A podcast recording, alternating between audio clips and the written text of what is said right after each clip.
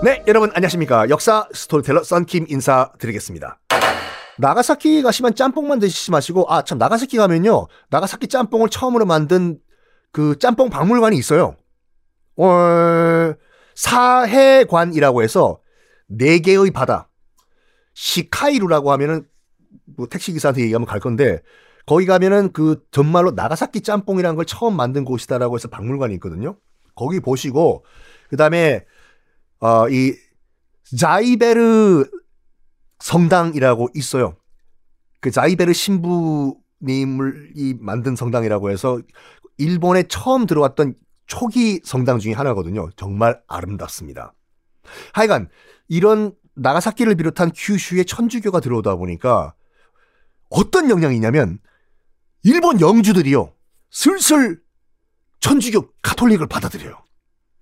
그러면서 뭐가 생기냐? 서구적인 안목이 생겨요. 아, 마카오라는 데가 있고, 지금 유럽에는 이런 이런 상황이 됐고, 아, 그래, 그래, 그래. 그래서 이건 정말 우리가 반성을 해야 되는 게, 조선이 정열입에 난 동인, 서인 나눠 가지고 정치 싸움을 하고 있을 때, 일본은 포르투갈 상인과 선교사 덕분에 이미 그때 태국, 말레이시아까지 진출해 가지고 거기에 재팬타운, 일본 타운까지 만들 정도로 뻗어나갔습니다. 그때요.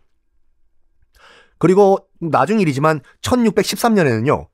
일본인들이 직접 만든 배, 일본인들이 반, 만든 배를 타고 일본인들이 맞아요. 그 임진왜란 끝나고 바로 직후에 일본인들이 포르투갈 기술로 배를 만들어 가지고 멕시코까지 항해를 해요. 그거는 우리가 인정.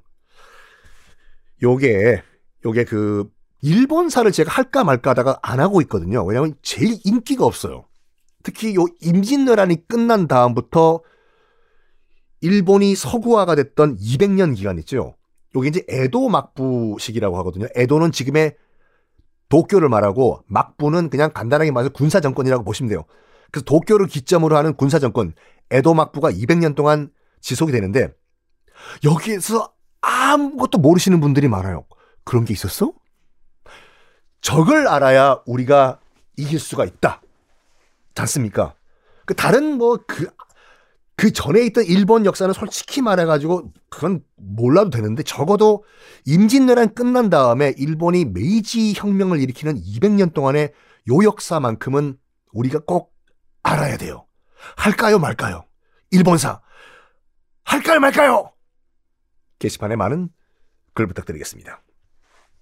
하여간 어, 이때, 요때, 노요토미 히데요시가 일본을 다 이제 그 평정하고 명나라와 일, 인도까지 치겠다고 결심을 했잖아요. 그쵸.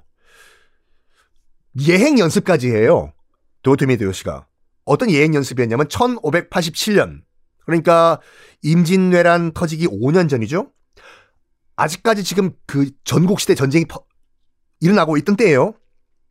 도요토미 히데요시가 군대를 이끌고 큐슈를 정벌하러 갑니다. 지금의 후쿠오카, 뭐 가고시마 등등등. 가고시마는 흑돼지죠. 큐슈를 점령하는데 20만 명을 동원을 해요. 도요토미 히데요시가. 이 정도가 병력이 필요 없어요. 큐슈를 점령하려면 보통 만 명에서 2만 명이면 충분하다였거든요. 근데 20만 명을 동원한 거는 뭐냐면 이미 사전 기동 훈련을 한 거예요. 명나라를 치기 위해서는 20만 명, 30만 명을 보, 내는데 한번 내가 20만 명이라는 대군을 한번 이 지휘를 한번 해볼까? 자, 이걸 가만히 보던 사람이 있었어. 누구냐면 고니시 유키나가라고 해서 맞습니다. 임진왜란 때 처음으로 부산포에 상륙한 선봉장이에요. 고니시 유키나가 도요토미 히데요시의 1급 부하예요. 자기의 오야붕 도요토미 히데요시가 지금 명나라와 조선과 인도를 치겠다고 막 사전 예행 연습도 하고 이러잖아 지금. 고니시 유키나가는요. 이미 큐슈에 상륙한 카톨릭 선교사에 의해서 개종을 했어요. 카톨릭 신자요. 기독교 신자. 그러니까 세계 정세를 알고 있었어 고니시 유키나가가. 그 임진왜란 때 처음 부산 땅을 밟은.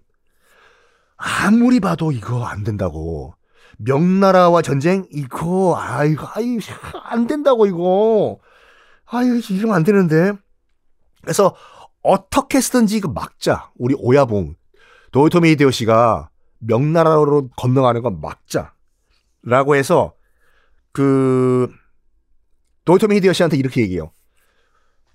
저기 오야봉! 아 무엇인가 난다 그래요.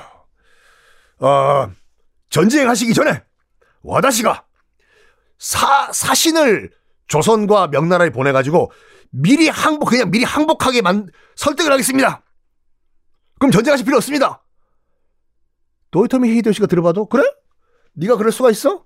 가가지고 네가 그냥 전쟁할 필요도 없이 무릎 꿇어. 그렇게 할 수 있어? 알았어. 해봐, 해봐, 해봐. 아, 혼돈이 좋은 아이디어 됐어. 고니시 유키나가는요, 철, 정말로 전쟁을 막으려고 했어요. 이 전쟁은 무리 됐어. 아, 자, 무리도 여러분 일본어인 거 아시죠? 무리다가 일본어로 무리 됐어. 혼돈이 무리 됐어. 그래서 조선에, 조선에 사신을 보냅니다. 고니시 유키나가가. 그래서 일본에서 사신이 건너와서 한양에 들어옵니다.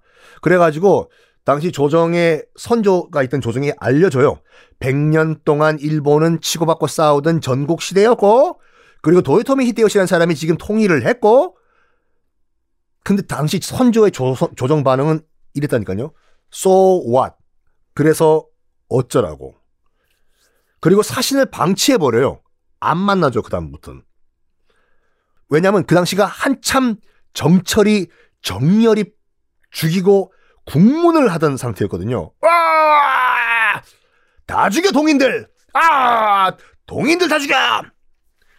동인들 다 박살을 내던 상황이다 보니까 사신 일본에 야 일본 야 걔네 안 갔냐? 계속 만나자고 하는데요. 안 만나면 전쟁이라고. 전쟁 같은 소리 하고 있네. 정예립 잡아. 정예립 죽여. 정예립 파. 아! 그래가지고 아 그래서 사신들이 뭘 했냐면 다음 시간에 공개하겠습니다.